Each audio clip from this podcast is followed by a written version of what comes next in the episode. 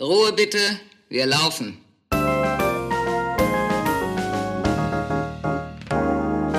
Herzlich willkommen bei Ein letztes Mal und dann nie wieder, der Theaterpodcast mit Magdalena Schnitzler, Theatermacherin, und Jarnot, Puppenspieler. Szene 37. Grand Final.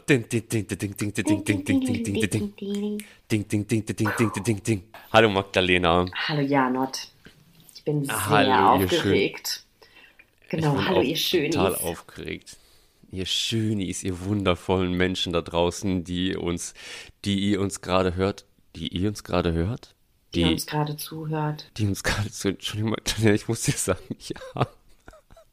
So unser Grand Final und weil einfach mein Arbeitstag heute so dementsprechend absurd und krass war und ich eigentlich schon seit 6 Uhr wach bin und wir nehmen jetzt gerade um 9 Uhr auf.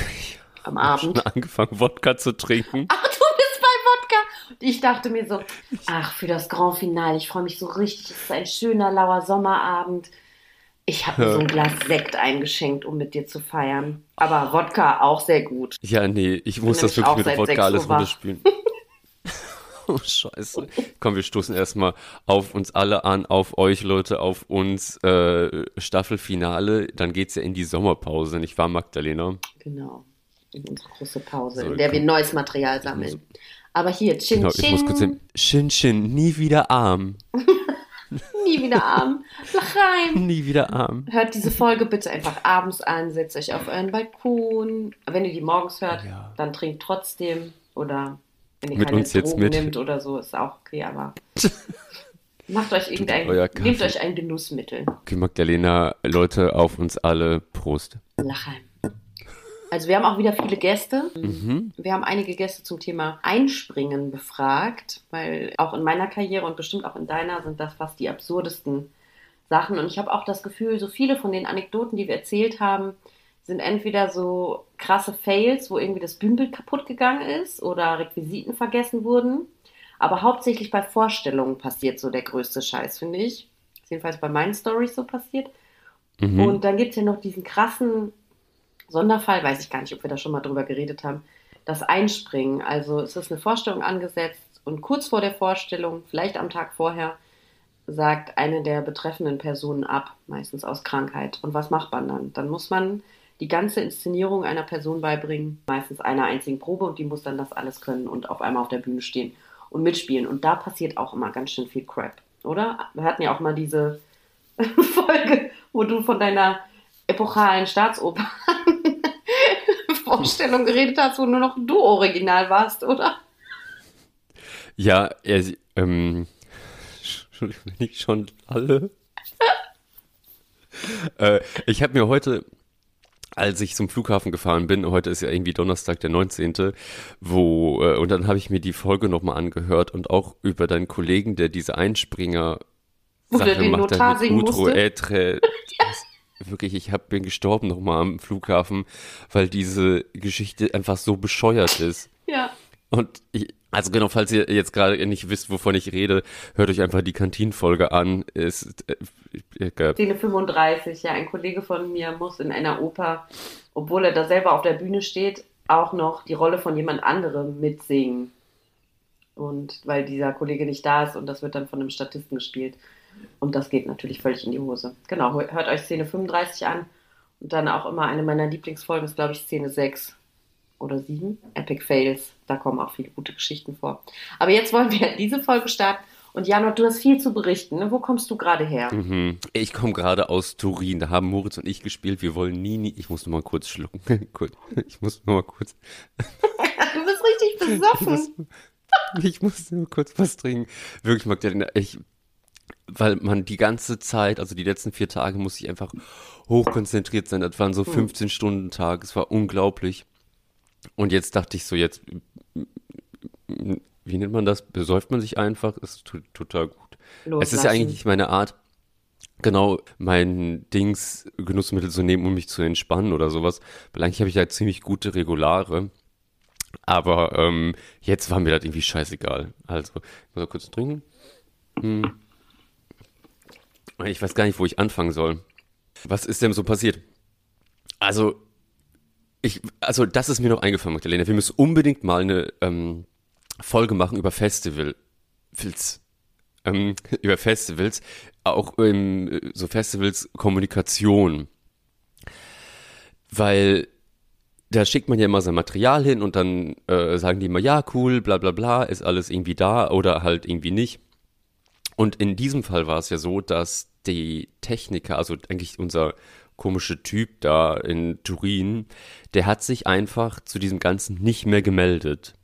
Der hat immer nur wissen wollen, wann kommt ihr am Flughafen an? Wann kommt ihr am Flughafen an? Unser Techniker, der hat sich wirklich den Arsch aufgerissen und hat und wollte unbedingt wissen, so, okay, aber wie kann man dieses Trapez denn auf der Bühne abspannen? Ist denn dieses ganze Licht da? Äh, lange Rede, kurzer Sinn, war, wusste die Technik, also wir kamen dann an und zum Glück konnte unser Techniker Italienisch, der hat dann einfach nur, also dieser Haupttechnikermann da von diesem Haus, meinte einfach so, ja, hallo, ich bin der Haupttechniker, ich mache hier gar nichts für euch. Ah. Okay, gut, dann äh, halt nicht. Und der dachte so, hä, ihr seid nur zu dritt. Und wir so, ja, wir dachten, also hier ist halt irgendwie, also das Festival hat ja ein Theater gebucht, so ohne Leute oder wie. Ja, und Wie, das, das, war heißt, dann schon irgendwie besonders. Mit einer Technikmannschaft anreisen sollen, oder was? Ja, was äh, völliger Quatsch ist. Und der Typ vom Muss Festival, der, der war zwar. Ja, der hat sich ja nie gemeldet, das war ja auch so bescheuert, aber ich muss eigentlich noch viel davor kurz gehen, weil wir haben ja diese komische weiße Treppe äh, aus Holz. Diesmal habt ihr Und sie ja nicht vergessen, die, ne? Nee, diesmal haben wir sie nicht vergessen. Und wir mussten sie als Sperrgepäck angeben. Und es gibt ja teuer.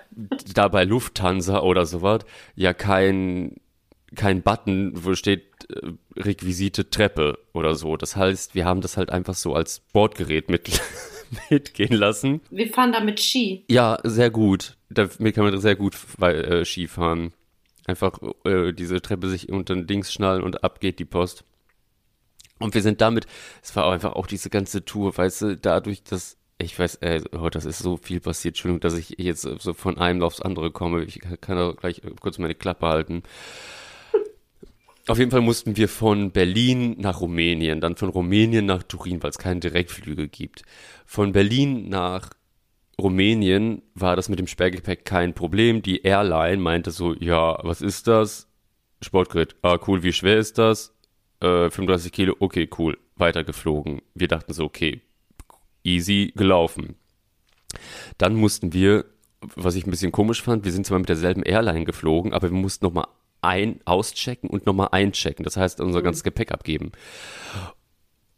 Und dann war da diese Frau. Und ich hoffe, ich kann jetzt einfach damit, wenn ich das sage, die Frau einfach damit verfluchen, weil, also, ich habe und wenn ich immer an solchen Leuten gerate, Magdalena, das klingt vielleicht ein bisschen böse, soll's auch, dann weiß ich immer, wie der Nationalsozialismus zustande gekommen mhm. sind, äh, ist. Weil die guckte dann nur, meinte so, hm, was ist das? Wieso ist das ein Sportgerät? Aha, immer auf die Waage. Ähm, und dann meinte die so, ja, das ist ja viel zu schwer. Wir so, ja, aber und jetzt? Ja, damit könnt ihr nicht weiterfliegen. Ja, das ist 15 Kilo zu schwer. Ich so, ja, aber was sollen wir denn jetzt machen? Ja, das ist nicht mein Problem. Die arbeitet im Service. Ja, eben. Und das Witzige war noch, dass wir halt vorher gefragt haben, auch noch in Berlin, so ist damit, also gibt es irgendwelche Regeln? Nö, nö. Nee, das ist dann zu schwer, weil man dürfte halt irgendwie nur 30 oder 32 Kilo mitnehmen. Wir hatten 45 Kilo. Wieso, ja, aber was sollen wir denn jetzt machen? Ja, keine Ahnung. Dann musste ich halt irgendwie so auf Lösungssuche gehen und musste halt sagen, ja, wie sieht's denn aus? Kann man nicht einfach ein Sperrgepäck dazu buchen? Nö. Da fehlt ja dann die Sache. So, und dann mussten Moritz und ich, was einfach völliger Schwachsinn war, nach langem Diskutieren, und dann kam auch später nochmal die Chefin, also weil da war eigentlich irgendwie dieses ganze Terminal äh, Service-Kraftleute, die uns dann einfach komisch angeguckt haben, weil, weil wir diese komische Treppe da mitnehmen. Und weil die meinten so, nee, damit fliegt ihr nicht weiter. Moritz und ich sind aus allen Wolken gefallen, wie so, hä, wir müssen aber weiterfliegen, bla bla bla. Und dann habe ich diese ganzen Sachen ja eigentlich ziemlich gut in sich verschraubt, damit die halt nicht an sich reiben. Ja, und dann mussten wir natürlich dieses ganze Ding auseinanderbauen und zweimal diese Gepäckstücke abgeben, was ja vom also das Gewicht verändert sich ja nicht, wenn man es teilt, zwar dann für die Leute, die das Ihr tragen. dann zwei daraus machen. Genau, mitten in diesem ganzen Flughafen Tulmull und dann mussten wir das mit so Folie einpacken, aber dann gab es auch nicht genug Folie, also es war richtiger schon so Terror, egal. Wo hattet ihr das Werkzeug her? Ja, das hatten wir nicht. Das Problem war dann, wir mussten wirklich die Teile, die ich zusammengeschraubt habe, auseinanderreißen. Zum Glück habe ich nur so Minischrauben genommen, die da so gerade so ein bisschen reingehen, weil ich wollte auch nicht so große Löcher reinmachen.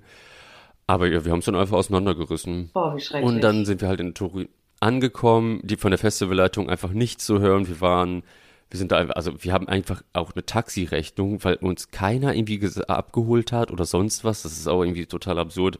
Also irgendwie ein bisschen komischer Trip, muss ich sagen. Aber was zu diesem ganzen Festival-Ding, also die Vorstellungen waren alle cool. Es waren einfach nur 1000 Grad auf der Bühne, mhm. war noch nie so nass.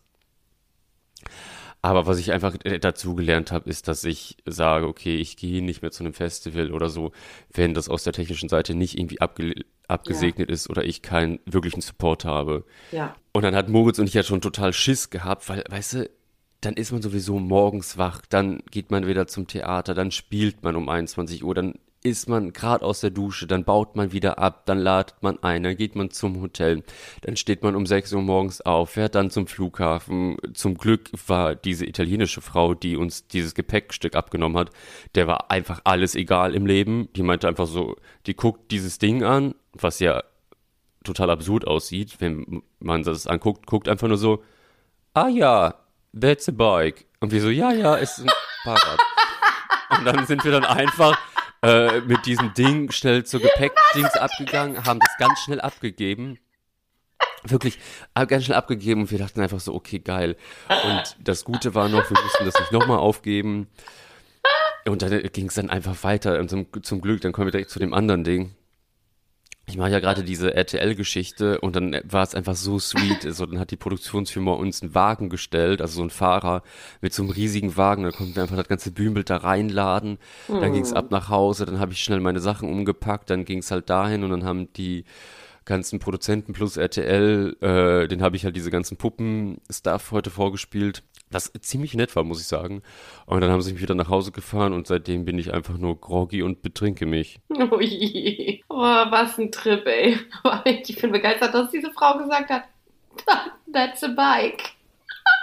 Weißt ja, du noch, du musst das, eine also, Zeit lang gab es mal so eine richtig schlimme Werbung, wo die Leute sich immer wohl eine Senseo Kaffeemaschine gewünscht haben. Und, also mhm. war so eine Weihnachtswerbung für diese Kaffeemaschine.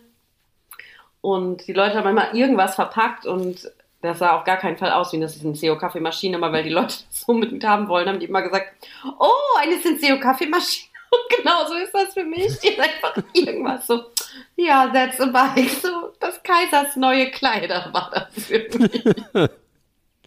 Richtig witzig. Genau so war es. Oh Mann. Ich, also ich, hätte die Frau am liebsten geknutscht, aber ich glaube, damit hätte ich mich dann irgendwie. Ja, ähm, nee, da hättest du ein Augenmerk gezeigt. auf euren Betrug ge, ge lenkt. Genau, und das wollte ich halt irgendwie nicht, nicht eingehen. Da dachte ich so, nee, das kannst du nicht machen. Und das war ja sowieso auch alles irgendwie so total äh, dann anstrengend. Weißt du selber, dass man dann plötzlich so, gerade in so Tagen, wo es ja so ziemlich an die Substanz ist, so dünnhäutig ist, dann dachte ich so, ich kann das jetzt nicht, ich muss einfach jetzt in diesen Flieger steigen mit diesem Ding da drin, scheißegal, was das, also was das äh, gelabelt ist. Ja, voll krass. Ich kann mir genau vorstellen, wie du dich gefühlt hast. Und dieses, das passt auch ein bisschen mhm. zu dem Thema, was ich ja eigentlich ansprechen wollte, nämlich Aufregung. Wenn man solche Reisen macht oder vor Produktionsbeginn, das ist so ein Stress, weil man ja wirklich denkt, so, ich muss alles dabei haben, ich darf nichts vergessen. Vor allen Dingen, wenn man auf Tour geht oder auf Festivals geht, wo man dann ja auch so verloren ist. Wenn man in einem Haus ist, dann weiß man, okay, ich gehe zur Werkstätte, da wird es das geben wenn es das nicht heute gibt, werden sie mir das morgen geben. Also Festivalproduktionshäuser, die haben das alles nicht. Die haben dann gerade mal irgendwie ein Lager, wo Tape ist oder sowas, ne? Und das. Ja, äh, hatten sie nicht. Tape auch nicht? Nee, ähm, und das. Achso, was mich dann auch noch so aufgeregt hat, ist, dass, also zum Glück muss ich ja sagen, dass unser Techniker da in Turin seine Ausbildung mal gemacht hat. Das heißt, er konnte Italienisch. Hm. Aber wenn ich nicht direkt mit den Leuten reden kann, dann macht mich das wahnsinnig. Ja, weil du hörst dann immer dann die Sätze so und es passiert nichts und du weißt nicht, worum geht's. Mhm. Schrecklich. Und auch das äh, macht die Aufregung nicht niedriger, sondern noch höher.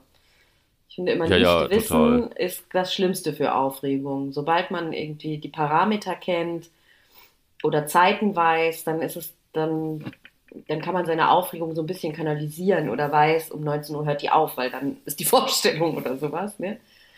Und ja. Vor allen Dingen diese Warterei macht ja Lampenfieber noch größer.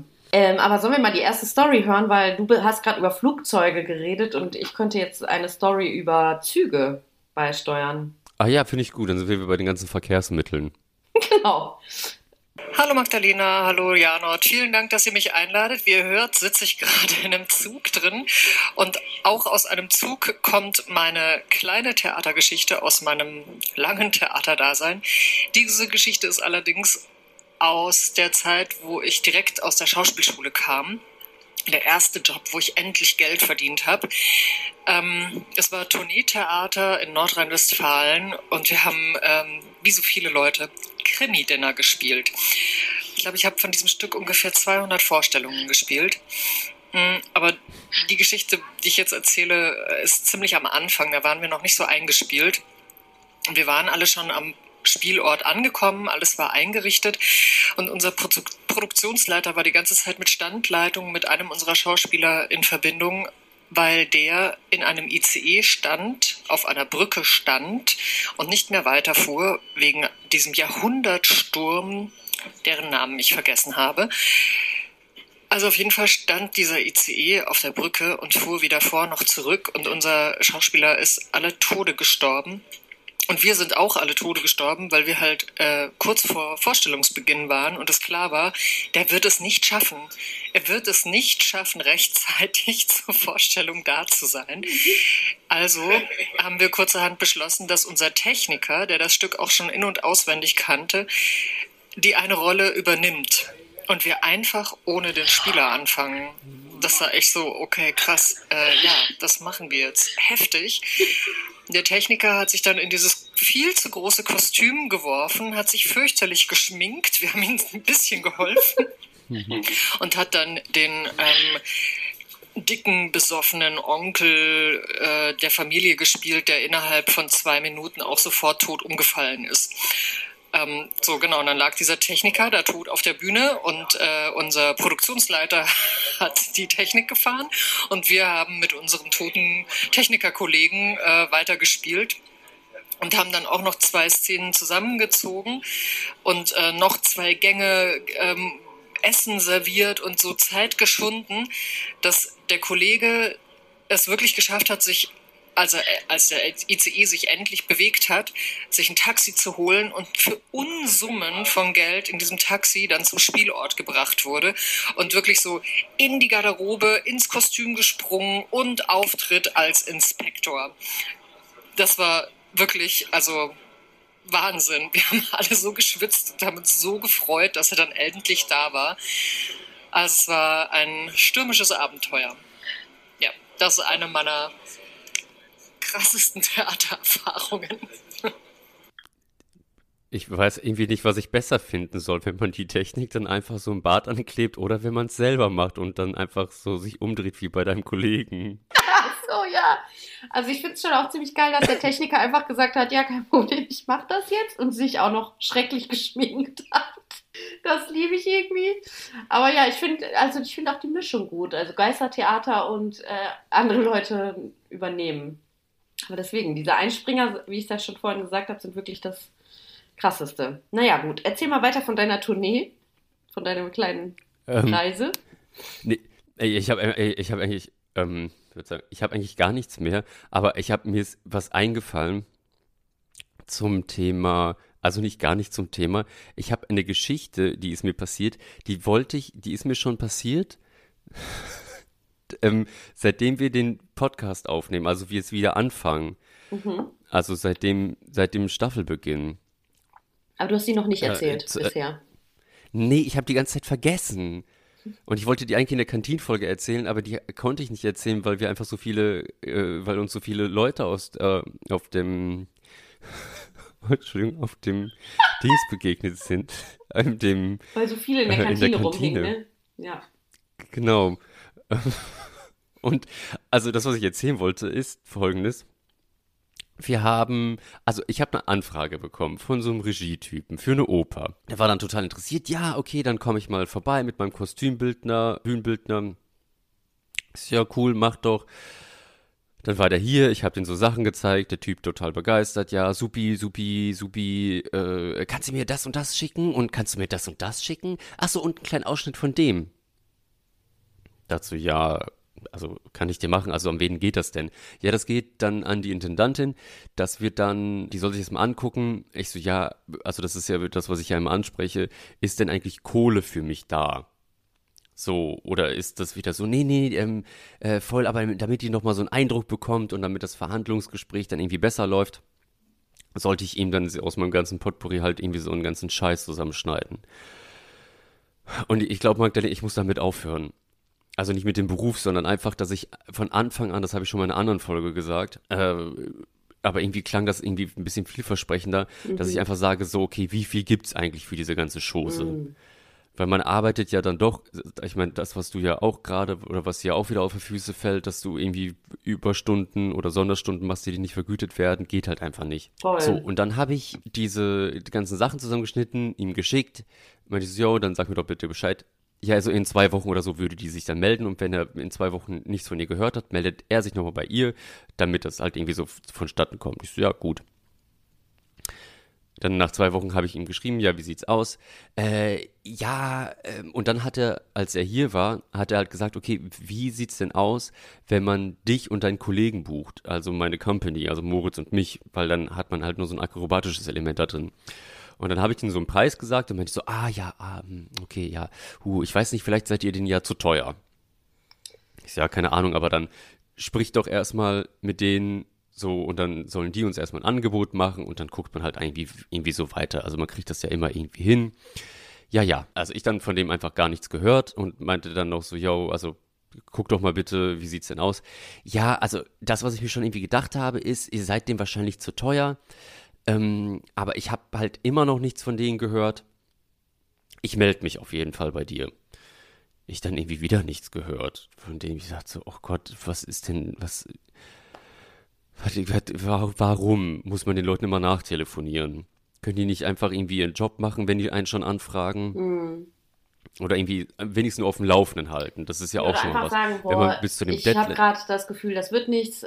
Erstmal einen Gang runterschalten. Wenn es doch was wird, dann melde ich mich. Aber bis da, aber erstmal legen wir das Ganze jetzt auf Eis. Also das fände ich noch am sinnvollsten. Bevor man die Leute immer ja. so ein bisschen wach hält, sozusagen. Und das ist auch transparent. Total recht. Also er hat jetzt zwar zu dir gesagt, ich glaube, ihr seid dem zu teuer, wahrscheinlich. Ja, aber dann machen wir es halt nicht. Dann fordern nicht noch weitere Aufnahmen. Und wie du das gerade erzählt hast, das klang für mich so, als wäre der bei so einer Warentheke gewesen, hätte gesagt, ach, noch ein bisschen Puppenspiel, noch ein bisschen Tanz, hier noch ein bisschen Gesang, nehme ich alles, Gesamtpaket.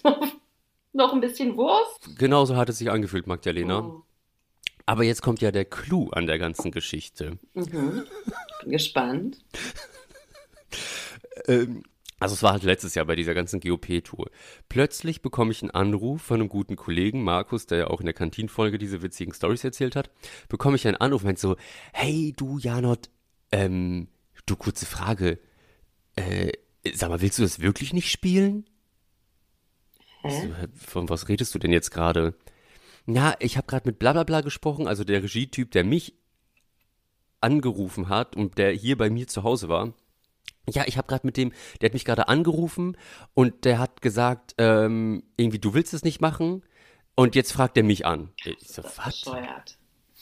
Ich so, okay, Entschuldigung, Markus, ich habe, also ich habe noch, also ich habe bis jetzt immer noch keine Absage von dem bekommen oder dass wir denen zu teuer sind oder also irgendetwas Offizielles, rein gar nichts. Das einzige Inoffizielle ist, das, was ich von dir jetzt habe, ist, dass der anscheinend kein, äh, keine Eier in der Hose hat, um mich abzubestellen, aber dann fragt er dich an und dann dachte ich so, hä, der muss doch wissen, dass, also Markus und ich, wir machen ja ganz viel auch über Instagram und sonst was, der muss doch wissen, dass wir uns beide kennen. Mhm. Also das, ja, und dann meinte er so, nee, das ist ja witzig. Und dann war Markus das total unangenehm und dachte so, hä, das, das, nee, das, äh, nee, dann, also dann will ich mich da raushalten. Dann meinte ich so, nee, Markus, du holst jetzt einfach diesen Job, äh, scheiß mal auf mich, wenn der dich da haben will oder wenn das für dich cool ist. Und dann habe ich ihm dann noch meine ganzen Preise gesagt. Und wenn ich so, nee, orientier dich mal daran oder so, ähm, lange Rede, kurzer Sinn der hat dann von Markus auch Sachen verlangt, weil Moritz und ich hätten ja einfach eine ganze Opernszene selber stemmen müssen oder die vorproduzieren müssen, genau für dieses Stück, was halt so in unserem Style ist. Das hätte Markus jetzt alleine machen müssen. Der müsste dann auch irgendwie selber die Puppen mitgebracht haben und auch andere Spieler. Und ich habe mich dann nur gefragt, so, hä, wie, was glaubt der denn? Und dann hat er den noch unter Druck gesetzt und meinte dann so, ja, aber wie, was soll das denn jetzt heißen, wenn du das nicht für das und das Geld machst? Ja, Markus so, ja, wie, was soll das heißen? Ich werde es dann einfach nicht machen. ja, wirklich nicht. Ja, nee, sicherlich nicht. So, da muss dir was anderes einfallen lassen. Aber ja, und die Geschichte wollte ich die ganze Zeit erzählen, noch, weil ich finde, das ist auch irgendwie so ein paar, naja, nicht ein Paradebeispiel, auch irgendwie ein bisschen Armutszeugnis, wie ja diese Kommunikation in dem Husch-Husch-Laden abläuft. Ja, und immer so mhm. nie klar, nie einmal irgendwie sich entscheiden, immer noch irgendwie hier und da und sich Optionen offen halten und den fragen, aber auch noch den fragen. Das finde ich, also es muss einfach aufhören, diese Mauschelei. Es geht wirklich gar nicht. Ja, also jetzt muss ich doch dazu sagen, nachdem also ich hatte ihm dann nochmal eine E-Mail geschrieben gehabt und dann hat er sich auch gemeldet und sich da so entschuldigt, warum der so gehandelt hat. Was ich aber dann trotzdem gesagt habe, ja, verstehe ich trotzdem nicht und finde ich einfach total scheiße, gerade so in den heutigen Zeiten mit Pandemie und bla bla bla. Äh, muss man halt irgendwie so ein bisschen transparenter sein, um ja auch irgendwie vorzuplanen. Das war besonders. Oh Mann, völlig gestört. Ich frage mich gerade, ob ich dir schon die Geschichte erzählt habe von dem Projekt, was nächste Woche jetzt endlich nach vier Jahren Premiere haben wird. Ja, so teils. Weil ein lustiges Detail fällt mir daran gerade noch auf. Es passt nicht so richtig als Anschluss mhm. zu dem, was du sagst, aber wegen Dinge, die einen auch so ewig nerven und verfolgen, sozusagen. Also das mhm. Projekt ist, dass die gesamte Ulmer Stadtmauer in einer durchgängigen zusammenhängenden Projektion bestrahlt wird und dazu parallel ein Soundtrack, der genau auf die Musik passt, äh, auf das Bild passt, synchron abgespielt wird. Also eine Audio audiovisuelle Installation. Begehbares Kunstwerk. Mhm. Und ein Kilometer ist wirklich lang, das ist auf jeden Fall die längste begehbare Projektion.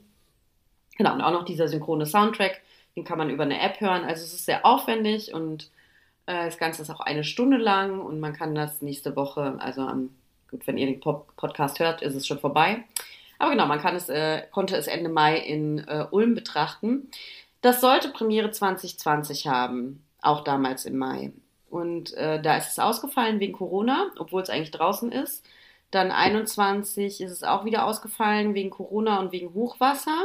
Ja, da ist eigentlich ja die Donau an dem Ufer und man konnte das Ufer auch nicht betreten, aber es war ja auch noch Corona. Und dann, jetzt dieses Jahr sollte es wirklich endlich stattfinden. Und dann kam raus, dass da vielleicht in der Mauer an einigen Stellen eventuell die Wasserfledermaus wohnen könnte. Wer wohnt da? Die Wasserfledermaus. Und ja. die brütet im Mai. Und die jagt in der Nacht. Ich habe mir gedacht, ja, ist eigentlich scheißegal. Fledermaus ist blind. Sound gibt es nicht, weil das hört man per App. Hm, was ist ja. das Problem? Aber ja, die Strahlen von den Beamern sind 39 Hochleistungsprojektoren. Die könnte davon irgendwie geblendet sein oder beziehungsweise weiß nicht, wo die hinfliegen soll. Ist verwirrt, kann nicht brüten, kann nicht essen, kann nicht jagen. Und deswegen gab es dann auch nochmal ein Problem. Es stand kurz auf der Kippe, dass es wieder nicht stattfinden könnte. Das haben die jetzt rausgefunden, dass diese Fledermaus da drin wohnt? Dass die vielleicht da wohnt. Die Existenz so. ist nicht bewiesen. Es Hä? muss jetzt erst noch ein Gutachter in der Nacht, aber auch nur, wenn die Witterungsverhältnisse es zulassen, heißt kein Regen, geht er da rum und schaut in die Mauer und guckt, ob die da wohnt, ob die wirklich da ist. aber vorsorglich haben wir jetzt schon mal irgendwie die Spielzeit verkürzt und irgendwie die Lumenanzahl verringert und irgendwas gemacht so dass es ein bisschen weniger schädlich ist für diese Wasserfledermaus. Aber ich habe gedacht, so Alter, ich arbeite seit 2018 an diesem Projekt. Wenn das jetzt nicht stattfindet, dann drehe ich einfach durch, vier Jahre später. Ich habe auch schon gar keine Lust mehr darauf, obwohl das sicher richtig schön ja. wird. Aber, ah. Und diese Wasserfledermaus. Aber ich frage mich gerade, ob das nicht vielleicht so eine coole Idee ist für, wenn man in den Endproben einfach keinen Bock mehr hat dass man sowas erfindet, dessen Existenz man nicht sicher ist. Und dann behauptet man einfach, das wäre Strohmann. jetzt. Was? Strohmann. Ein Strohmann. Das wäre jetzt und dann ist das. Und das, damit meine ich jetzt nicht so eine billige Krankheit wie irgendwie, ich habe Ausschlag oder ich habe Corona oder ich habe halt Durchfall, also keine Krankheiten erfinden, sondern irgend sowas, was das wirklich so, wie so ein Deus Ex Machina, alles so einmal kurz mhm. ins Wanken bringt. Weil es wird, glaube ich, äh, die Probleme auch, die, diese Schrottprobleme, die keine richtigen sind, dann so aus dem Blickfeld schieben, weil alle denken, oh je, im Theater ist jetzt ein Holzwurm, das Bühnenbild besteht aus Holz, was können wir machen? Und alles, was so nervig ist, ist dann nicht mehr. Also wir könnten ja mal überlegen, was das für Dinge sein könnten, was man so erfinden kann, damit der Terror irgendwie aufhört. Na, na die neue Corona-Variante. Ah, neue Corona-Variante. Oder, heute habe ich ja noch was gelesen und ich finde, das könnte man auch sagen. Es gibt so ein Affenpocken-Virus. Der. Magdalena, du darfst das nicht sagen. Du bringst die Leute da draußen auf Ideen. Plötzlich ja, aber warte Corona mal, die WHO hat heute schon so eine Empfehlung gemacht dass man, wenn man Symptome davon hat, auf jeden Fall zu Hause bleiben soll und äh, sich untersuchen lassen soll. Das ist auch super ansteckend. Man stirbt aber nicht davon. Und eigentlich gibt es davon nur Fälle, glaube ich, in Westafrika. Und es ist auch eigentlich ein Virus für Affen, aber der ist schon auf Menschen übergegangen. Und ein paar Fälle sind jetzt auch langsam schon in Europa angekommen. Spanien, Portugal, Schweden, Großbritannien. Ich sag's dir, neue Epidemie, Affenpockenvirus. Ob der Ring dieses Jahr Premiere haben wird, man weiß es nicht. Vielleicht habe ich das Affenpockenvirus. I don't know. Irgendwie klingt das süß. Klingt süß, ne? Ich kann ja, mir vorstellen, wie meine haben. Tochter das sagen würde. Affenpockenvirus habe ich nicht. Glaube ich kann ich nicht. Ja, also wie geht's weiter, Janot, in unserem Staffelfinale? Wie geht's weiter? Ich. Du hast mir einige Stories angekündigt. Ich habe noch eine. Was habe ich angekündigt? Einige Stories. Ich hätte gern die von Bastian K. Ah, ich habe total vergessen die Zugstory mit dem äh, mit dem Krimi-Dinner. Das war von Juliane Torhorst, Schauspielerin. Nur, dass wir das auch noch äh, sagen. Aber du hast gesagt, dass haben. unser gemeinsamer Kollege Bastian völlig verrückte Story hätte und du würdest sie nachher Ja, du musst es nochmal sagen, ähm, dass unser gemeinsamer Feind einfach BK, kannst du das sagen? Ach so, sorry. Du hast mir gesagt, dass unser gemeinsamer Freund BK, was für eine Scheiße, als wäre ich jetzt so ein Detektiv. Okay, warte mal, mhm. Janot, Janot. Janot an Magd Magdalena an Janot, Magdalena an Janot. Also, Janot. Ja, Magdalena. Du, du hast ja gesagt, unser gemeinsamer Freund BK hätte eine ganz besonders tolle Story von der Beleuchtungsprobe. Und ich bin schon so gespannt, weil es sei so super absurd und surreal. Bitte erzähl sie mir. Ich kriege die, glaube ich, in meinem jetzigen Zustand gar nicht so richtig hin. Eigentlich oh. müsste das B selber machen. Aber, na, okay, ich äh, hm, versuche mal kurz so ein bisschen vorzustammeln. Äh, die haben einen neuen technischen Direktor bekommen an diesem Haus, dessen Namen ich auf gar keinen Fall nennen darf. Und dieser neue technische, technische Direktor hatte Beleuchtungsprobe mit B für seine Produktion. Dann gab es diese Beleuchtungsproben B war sowieso vorher schon sehr skeptisch, was diese ganzen Beleuchtungsproben angeht, weil B hatte irgendwie das Gefühl, dass der Typ aus irgendwelchen Gründen eigentlich gar keine Ahnung hat von diesem ganzen Betrieb und auch nicht über Beleuchtung. Was sich dann als Wahrheit herausstellte, weil B und der technische Direktor waren dann am Leuchten und die haben für zwei Stimmungen, also Zuschauersaal an, Zuschauersaal aus, Sängerin kommt auf die Bühne, Sängerin geht ein bisschen nach rechts, Sängerin geht wieder ab, haben die vier Stunden gebraucht. Oh, wie schrecklich. Und es war jetzt nicht, weil die Scheinwerfer kaputt waren, nehme ich an. Nee. Gott, wie dann hat der. Zu schrecklich. Ich weiß genau, wie sich der, alle gefühlt haben. Es muss so langweilig gewesen sein und quälend. Ja, aber dann ist, äh, deine B hat dann gesagt so, nee, also, Entschuldigung mal, also, äh, Bert meinte dann, okay, sprechen wir irgendeine Sprache nicht zusammen. Also er war wirklich, er wollte wissen, was da los ist. Äh, musst du irgendwas genauer wissen?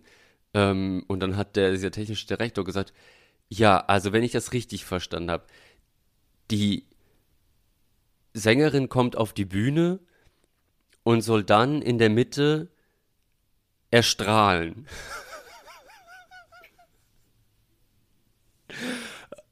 Und ich glaube, ab dem Moment hat B gesagt, okay, ich muss unbedingt zur Direktion gehen und das klären. Und dann hat er herausgefunden, dass dieser technische Direktor die letzten Jahre eigentlich 0,0 mit Theater zu tun hat, sondern ein Laden hatte für kleine Elektrogeräte. Wie hat er denn den Job bekommen? Ja, das ist das Problem. Es haben sich auf diese Stelle sehr bis gar keine Leute beworben und auch gar nicht mit diesem Titel. Und der hat halt 1900 irgendwas, hat er halt seinen Bühnenmeister gemacht und ist einfach so 0,0 up to date. Das Problem ist aber, was die Theater haben, die brauchen für diese Spielstätte oder für eine gewisse so Zahl Bühnenmeister, sonst können die das nicht machen, sonst mhm. müssen die die Bildstätten dann irgendwie schließen, was bei Probebühne B oder was weiß ich, was es da ja nicht heutzutage alles viel lustige erfundene Sachen gibt.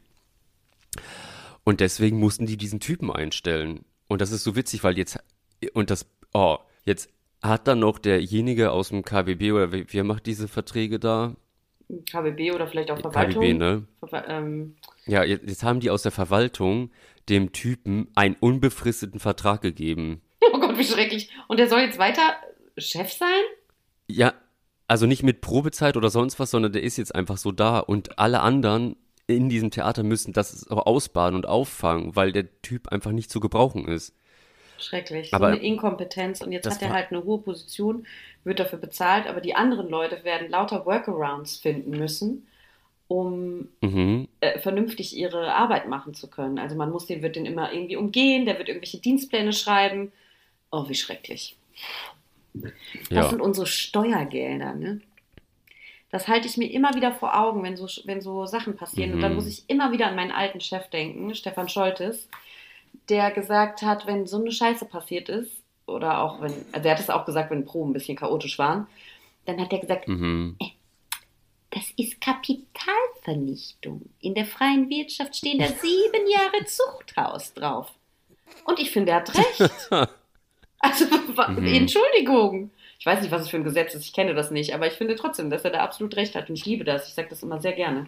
Wenn ähm, ineffizient gearbeitet wird, dann sage ich, ah, ah, Kapitalvernichtung. Ja, der Erde gibt ja, total. Hm, ich muss da ganz kurz ein bisschen. Ist jetzt auch noch Kuchen Torte hier. zum Grand Final? Ja, hm, zum Grand Final gibt es Kuchen. Ich habe mir Streuselkuchen geholt. Das ist mein Lieblingskuchen. Ich muss bisschen kurz. Hm. Und ich habe hier noch Kakao und die Kombi Streuselkuchen mit Kakao und Wodka ist ein bisschen merkwürdig gerade. Ah ja, ich kann mir das gar nicht vorstellen. Mhm. Aber hast du nicht in der Schwangerschaft auch so crazy durcheinander gegessen und so ein bisschen hier, ein bisschen da? Gar nicht.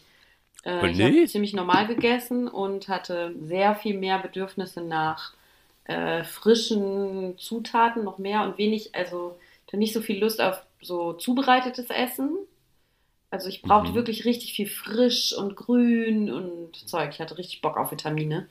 Und ähm, vielleicht liegt es daran, dass ich so klein war. Klein bin, meine ich. Vielleicht auch hatte ich, ich hatte auch sehr viel Fruchtwasser. Ich habe ziemlich schnell fast gar nichts mehr essen können, weil mir sofort mhm. nach, nach einer Portion, ich hatte einfach keinen Platz mehr. Und dann habe ich sofort gemerkt, so, boah, ich bin total voll, ich kann nicht mehr. Und dann war das wirklich störend. Ich konnte auch nur immer sehr kleine Portionen mhm. essen und Nee, das eigentlich nicht. Ich habe sogar ein bisschen, also abgesehen von dem Gewicht natürlich der Gebärmutter und des Fruchtwassers und so, habe ich sogar ein bisschen abgenommen in der Zeit. Ja, so war das. Und ich bin auch öfter in Ohnmacht mhm. gefallen. Sehr lustige Story. Es ist, es hat sogar in einem Theater passiert. Habe ich dir erzählt, meine zwei Ohnmachten? Nee. Bei der einen war auch Valentin Schwarz dabei und ich liebe es, weil ich habe ihn noch nie so entsetzt gesehen. Wir sind zu der Generalprobe gegangen in der komischen Oper. Ich weiß es nicht mehr, irgendeine so unbekannte Sache. Mhm. Und wir wollten uns das aber unbedingt angucken, weil wir beide das nicht kannten, das Stück. Und er ist extra aus seiner Heimatstadt angereist, sodass er morgens um 10 mit mir diese Generalprobe angucken kann. Und auch für mich war das irgendwie, mhm. ich war da schon relativ weit in der Schwangerschaft natürlich, auch ein bisschen anstrengend, um 10 irgendwo zu sein. Außerdem hatte ich mir kurz vorher ähm, mein Band angerissen bei einer bei meiner Premiere auf dem Attention Festival, weil ich da beim Aufräumen von der Bühne gefallen bin. Und musste sowieso schon auf Krücken gehen. Und dann waren wir halt in der komischen Oper und saßen ganz oben auf dem Balkon. Und dann, boah, es war wirklich, es war so langweilig, es ist einfach nichts passiert. Es war entsetzlich furchtbar. Mhm. Und ich habe nichts verstanden, habe mir jetzt immer nur angeguckt, was machen die da und so. Und dann war es auch so heiß und es war überhaupt keine Luft mehr oben. Ich habe gemerkt, so, boah, mir wird ganz anders. Und dann bin ich da rausgewankt, über, habe mich so auf den Oberschenkeln von den Leuten so neben mir so festgehalten und bin im Mittelgang zusammengebrochen. Großes Drama. La Grande Diva. Oh. Und dann lag ich da auf dieser Treppe, auf dem Teppich und äh, kam irgendwie wieder zu mir und Valentin hat mich so angeguckt und oh Gott, und dann wurde ich da irgendwie rausgetragen und ähm, es war ein sehr guter Anlass, um sofort dieses Theater zu verlassen. Also auch eine Ohnmacht würde ich in Endprobenphasen einfach mal öfter empfehlen. Genau, und dann sind wir gegangen. Ja, vielleicht hat auch deine Tochter die fand es auch lame. Einfach gecheckt, ja, okay, das ist total stinklangweilig. Komm, ich mach das jetzt, dass Mama umfällt, dann können wir hier abhauen. Und das zweite Mal hat sie auch eine sehr interessante Situation äh, gewählt, um dass ich in Ohnmacht falle. Und das war, man muss, wenn man nicht verheiratet ist und aber das gemeinsame Sorgerecht möchte, muss man zum, ich glaube, Standesamt gehen. Also wir sind ins Rathaus Neukölln gegangen, nee, in irgendeinen so Turm. Mhm. Bei der Kindelbrauerei ist auch irgendwie so ein, sind so offizielle Stande, ähm, Stellen. Egal, also wir waren in einem total weiten Turm oben, aber auch da herrschte frische Luft und wir mussten dorthin und das ist wirklich ein offizieller Akt und ich musste dort erklären, dass mein Partner auch wirklich der Vater des Kindes ist. Weil wenn man verheiratet mhm. ist, dann natürlich ist dann der Vater des Kindes der Ehemann. wenn man nicht verheiratet ist, mhm. könnte er sonst wer sein. Und mhm. ähm, genau, sonst kann man auch das Sorgerecht nicht haben gemeinsam. Und dann sind wir eben dahin gegangen und dann fragte sie gerade, ja, und Frau Schnitzler ist denn Herr sowieso wirklich der Vater des äh, ungeborenen Kindes? Und dann ich, wollte ich gerade Ja sagen und bin vom Stuhl gefallen. Super peinlich. Oh nein. weil, da, weil da wirkte es wirklich so wie, oh Gott, ich kann die Wahrheit ja. sagen. Und dann mhm. saß ich da auf dem Boden und habe mich halt so an die Aktenordner gelehnt und habe gesagt, bitte geben Sie mir kaltes Wasser. Und ähm, die war auch völlig entsetzt, weil sie irgendwie dachte, oh mein Gott, jetzt geht die Geburt los und ich, hier gibt es gar nicht so einen Ruheraum mhm. und so. Das kam auch noch raus, da gab es keinen richtigen Ruheraum, braucht es eigentlich. Und dann ähm, hat sie gefragt, ja, sind Sie denn wirklich geschäftstüchtig? Und ich so, ja, ja, wir machen jetzt weiter. Und dann habe ich es halt nochmal bejaht, dass äh, mein Partner wirklich der Freund ist. Und dann, ja, dann war es das. Dann konnte ich wieder gehen. Das war meine zweite Ohnmacht in der Schwangerschaft. Schöne Hat sich das ne? groß angekündigt? Diese Ohnmacht? Nee, ich bin einfach umgefallen. Mir wurde einfach schwindelig und ich bin umgefallen. Ah, aber was, was war das für eine Zeitspanne? weiß ich nicht, ein paar Sekunden, nicht besonders lange. Finde ich sehr schön. Aber was mir gerade eingefallen ist, weil du gesagt hast, dass du immer frisch gekocht hast. wir waren ja in Turin. Und so das Land der Nudeln. Und äh, wir sind dann nach der Premiere, also nach der Turin-Italien-Premiere, sind wir dann zu diesem Festivalgelände gefahren. Und da waren noch irgendwie so Kollegen von Moritz da, die sind da extra hingeflogen, um sich das anzugucken. Die kamen irgendwie aus England oder sowas. Und dann war da dieser Barmann.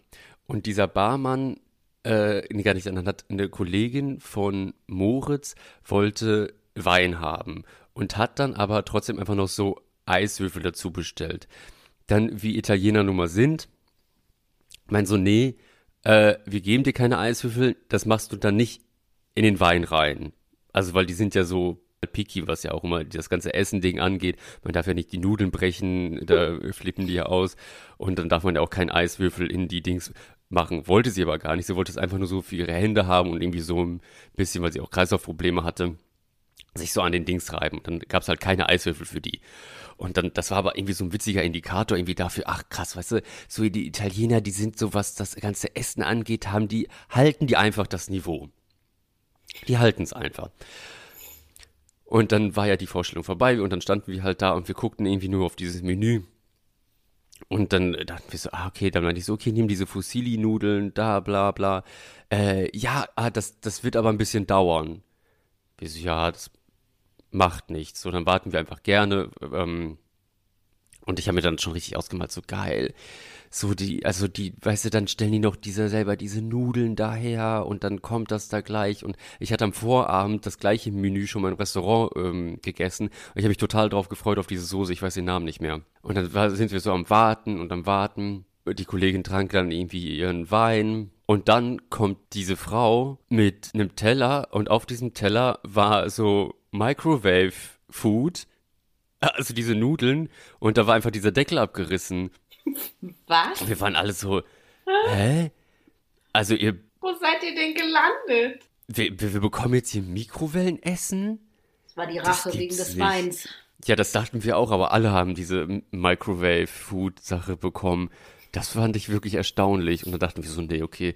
Und ab dem Zeitpunkt, dann ist die Kollegin sofort zu dem Barmann gegangen und meinte so, sie will jetzt sofort Eiswürfel haben. und wollte dann einfach schnell irgendwie, ja, hat dann irgendwie aus Protest dann die ganzen, wie nennt man das nochmal, die ganzen Eiswürfel in Wein getan, absichtlich. Das, das kann nicht wahr sein, so, dass man jetzt hier noch so Mikrowellenessen bekommt. Äh, das äh, zum Thema frisch, frisches Essen in der Kantine. Ich esse hier nochmal ein Stück. Ja, wenn du jetzt nochmal ein Stück, bist du nochmal bereit für eine Story aus einer Vorstellung? Oh ja, bitte. Dann kann ich hier in Ruhe essen. Mhm. Hallo Magdalena und Janot. Meine Geschichte, die ich euch beisteuern möchte, es war ein Einspringer von mir in Ariadne auf Naxos als Harlekin. Und es war ein Einspringer, der bereits zwei Tage vorher klar war. Das heißt, ich bin an dieses Theater gefahren, dann am Abend vorher schon, äh, bin dann am 10 Uhr morgens in die Kantine, hatte gar keine szenische Einweisung, sondern eben in der Kantine dieses Theaters, wo ich sagen muss, ist eine wahnsinnig schnuckelige kleine Theaterkantine, ähm, hatte ich da eine Einweisung. Der Regieassistent dieses Hauses saß mit dem Regiebuch da und hat mir dann genau erklärt, wo ich wann wohin muss. Und ich habe so einen groben Überblick gehabt. Also das Komplizierte an dieser Inszenierung war, es war keine Drehbühne, sondern eine so Schiebebühne. Das heißt links nach rechts, links nach rechts.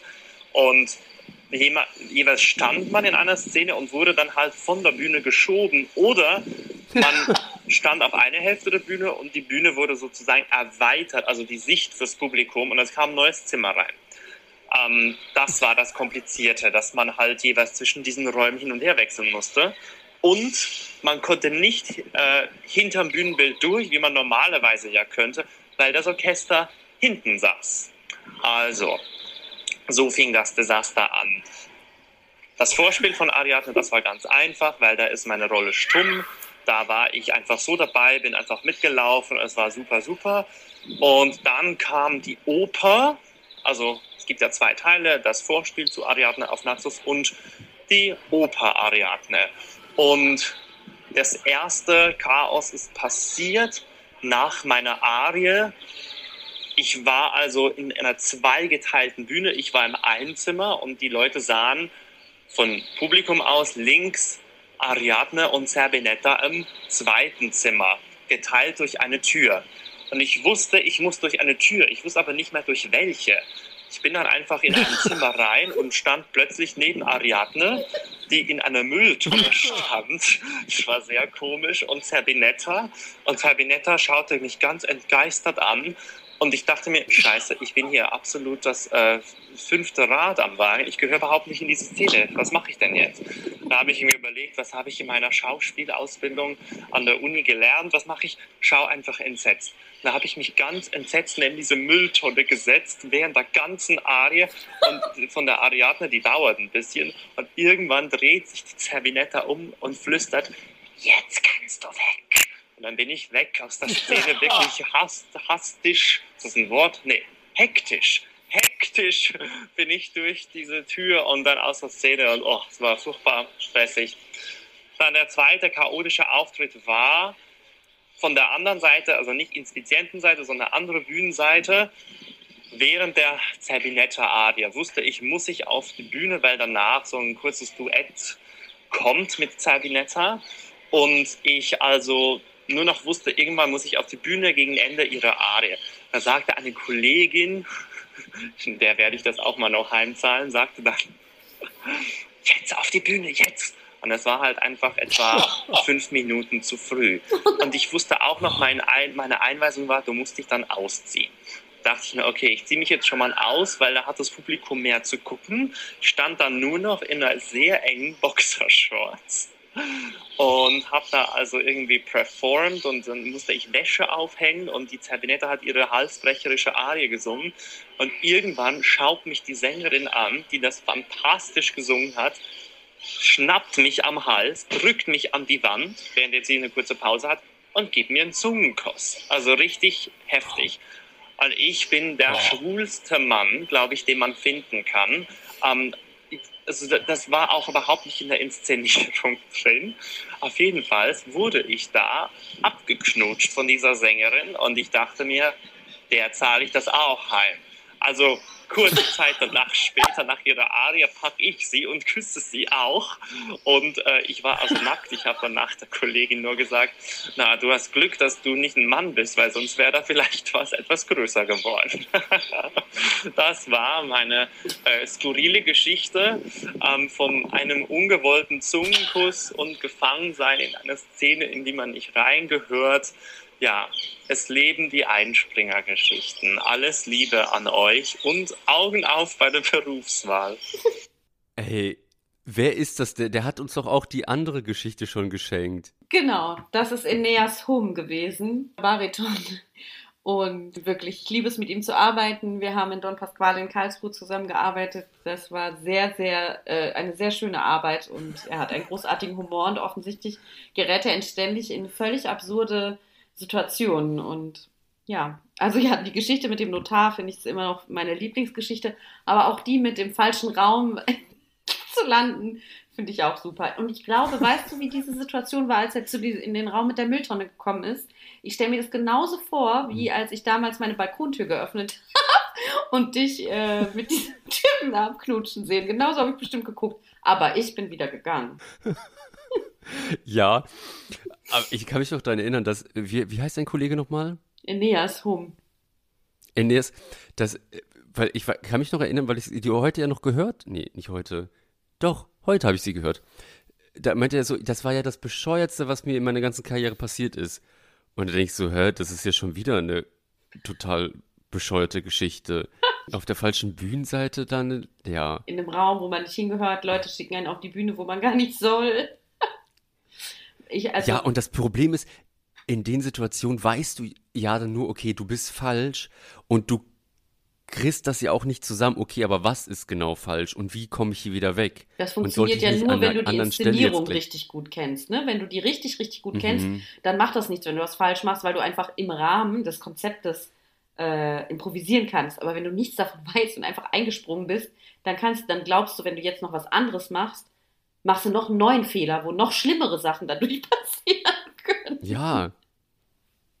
Ja, genau, sowas kommt von sowas. Genau. Und was ich aber ziemlich tough finde von der Ariadne oder Zeminetta, wer auch immer dem abgeknüpft, dass die einfach dann da hingegangen ist und dann meinte so, hm, okay, den finde ich ganz schnuckelig.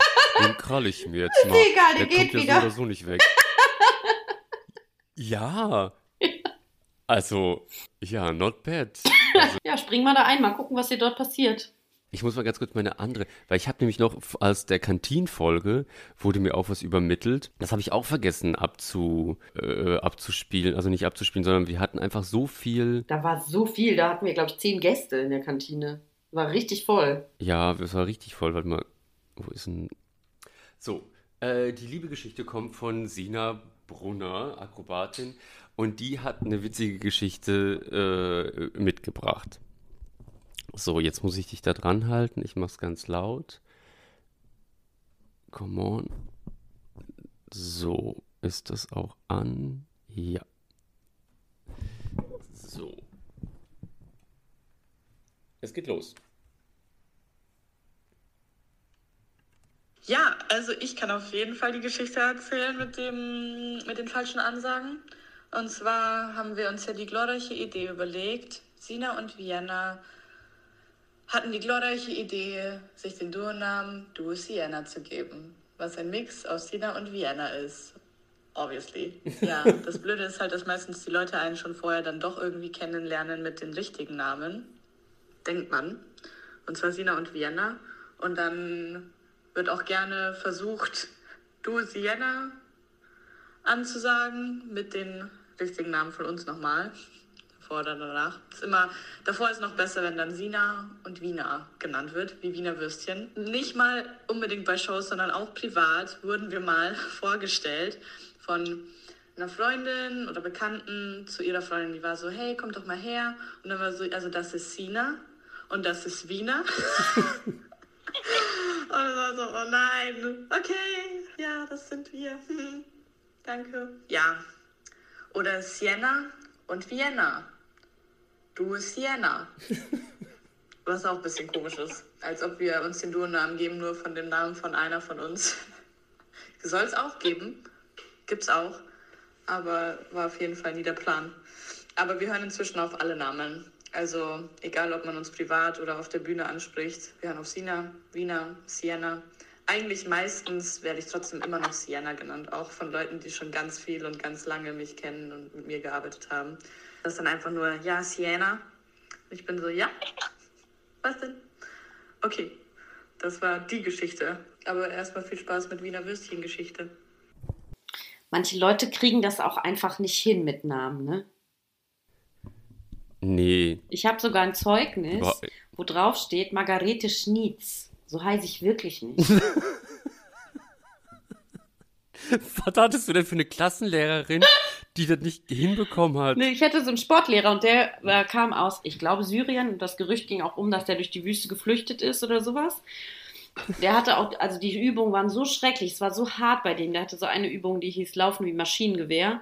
Und dann musste man, ähm, der liebte Volleyball und man musste dann über das Netz pritschen und schnell auf die andere Seite laufen, wo schon dein Gegenüber schon wieder den Ball rüber gepritscht hat. Und so war das die ganze Zeit im Wechsel. Ich, und ich war voll schlecht. Ich hatte da sogar fast, wäre ich nicht mhm. versetzt worden wegen Sport, weil ich einfach eine 5 hatte und immer meine Tage und so.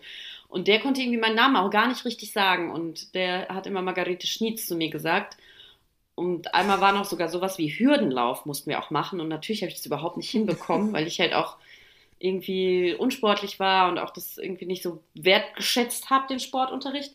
Und dann bin ich halt, mhm. ach, das ist gar nicht mir passiert, aber egal, also egal. Und dann bin ich gegen diese Hürde gerannt und ähm, habe mir auch wirklich wehgetan und ein bisschen geweint und hat er gesagt, oh, so bitte musst du nicht weinen, tut Hürde nicht weh.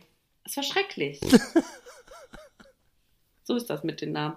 Und weil dann, glaube ich, meine Klassenlehrerin irgendwie so verwirrt war, hat sie dann, oder das irgendwie so schon überall, ich deswegen schon Margarete Schnietz hieß, hat sie dann mein Zeugnis falsch geschrieben. Aber das Gute für mich war, zu dem Zeitpunkt hatte ich enorm viele Fehlstunden. Und dann habe ich einfach gesagt, ja, also das Zeugnis ist hier wohl nicht gültig, mach mal ein neues. Und dann hat die es neu gemacht und da waren die Fehlstunden, hatte die vergessen. Oi. War gut. Oi, oi, oi, das ist aber richtig gut aufgegangen. Mhm. Margarete Schnitz. was glaubst du, wie Margarete Schnitz ist, was die eigentlich arbeitet und was sie macht? Jetzt sollten wir die mal einladen. Ja. Wo ist Margarete Schnitz da draußen? Bitte kommen Sie. Kommen Sie her zu uns im Podcast. Margarete Schnitz. Ja, Janot, was ist das für ein, ein wundervolles Grand Finale? Ja, bisschen, bisschen viel Blabla, aber auch irgendwie völlig egal. Es ist Sommerpause. Wie, wann machen wir denn wieder weiter? Ich würde sagen im Herbst. Also ich komme ja im August aus Bayreuth wieder und dann bin ich noch ein bisschen auf Festivaltournee und dann mhm. ähm, starten die Proben für das neue Stück von Chapeau Club. Genau, und dann haben wir mhm. bestimmt neues Material. Ich weiß, ich darf ja aus Bayreuth nicht berichten. Muss ich auch wirklich immer wieder mich dran erinnern, dass ich nicht berichte. Und, ähm, Aber du wirst ja das nicht aus der Produktion erzählen, sondern aus einer anderen. Aus der anderen Produktion, die ich 2017 gemacht habe. Genau, da fallen dir die Geschichten gerade wieder ein. Da kommst du mit einem Pool an Geschichten. Also Leute, im Herbst ist das Codewort Bayreuth einfach 2017. Ja, als ich 2017 diese Produktion machte. ähm, ja, ich bin äh, im Oktober eigentlich wieder da, weil September, nee, August, September gibt es noch eine Produktion, auf die ich mich ziemlich freue. Und dann bin ich kurz noch im Urlaub. Nee, warte mal, irgendwas war doch da noch Oktober. Achso, es kann sein, dass wir noch ähm, oder doch Premiere haben weil das sollten wir eigentlich im Februar schon dieses Jahr gehabt haben, aber das wird dann wahrscheinlich nächstes Jahr erst der Fall sein oder dann noch dieses Jahr auf dem Festival, aber das steht noch nicht so richtig fest. Aber das wäre dann im Oktober. Das würde sich dann nach hinten verschieben. Da müssen wir mal gucken, wir müssen uns dann zusammen reden, Magdalena. Im Herbst wird es auf jeden Fall irgendwann neue Folgen geben. Und bis dahin könnt ihr einfach die ganzen Folgen halt wieder von vorne hören. Oder, was ihr auch machen könntet, fände ich jetzt zum Beispiel eine coole Idee, mal gucken, was du sagst, schickt uns einmal schon mal all eure gestörten Stories, damit wir auch nächstes Jahr, äh, Quatsch, damit wir auch in der nächsten Staffel viel Material von euch haben. Weil mir gefällt das irgendwie, dass ähm, unsere HörerInnen jetzt auch im Podcast vorkommen. Was meinst du, Janot? Ja, finde ich gut. Also, Ineas, äh, schick uns doch einfach nochmal, der ist ja einfach in jeder Folge da, wir können ihn auch einfach mal einladen. Irgendwie klingt er sympathisch. Ja, gerne. Ähm, Ineas hier. Ja, bitte, bitte, bitte. Kommt alle, also bitte schickt uns witzige Geschichten. Es ist, äh, man kann es gar nicht oft genug erzählen oder teilen, weil dieser Theaterbetrieb Haufen, da sind so viele unvergessliche Geschichten. Bitte teilt die mit uns. Und bitte teilt auch unseren Podcast, äh, bewertet den. Wir haben äh, ziemlich gute Bewertung bekommen, was ich echt total schön finde. Ich habe nichts mehr zu sagen. Dieser Wodka und dieser, dieses Kuchenstück, das hat irgendwie den Wodka so ein bisschen. Neutralisiert? Ja. Ja, das ist ich glaube, ich gehe jetzt noch kurz zum Späti und hole mir einen neuen Wodka. Na, sehr schön. Mach das. Sehr schön. Mein lieber Janot, das also, hat mir sehr Leute. gefallen. Es war ein wunderschönes Grand Final und ich freue mich auf viele weitere Dinge mit dir. Freue ich mich auch sehr drauf mit dir. Margarete Schnietz. Ich hätte es nie dir sagen dürfen. Nächstes Mal können Sie dann hören im Podcast Margarete Schnietz mit Fargo. Gehabt uns wohl. A bientôt. Und passt auf euch auf. Bussi.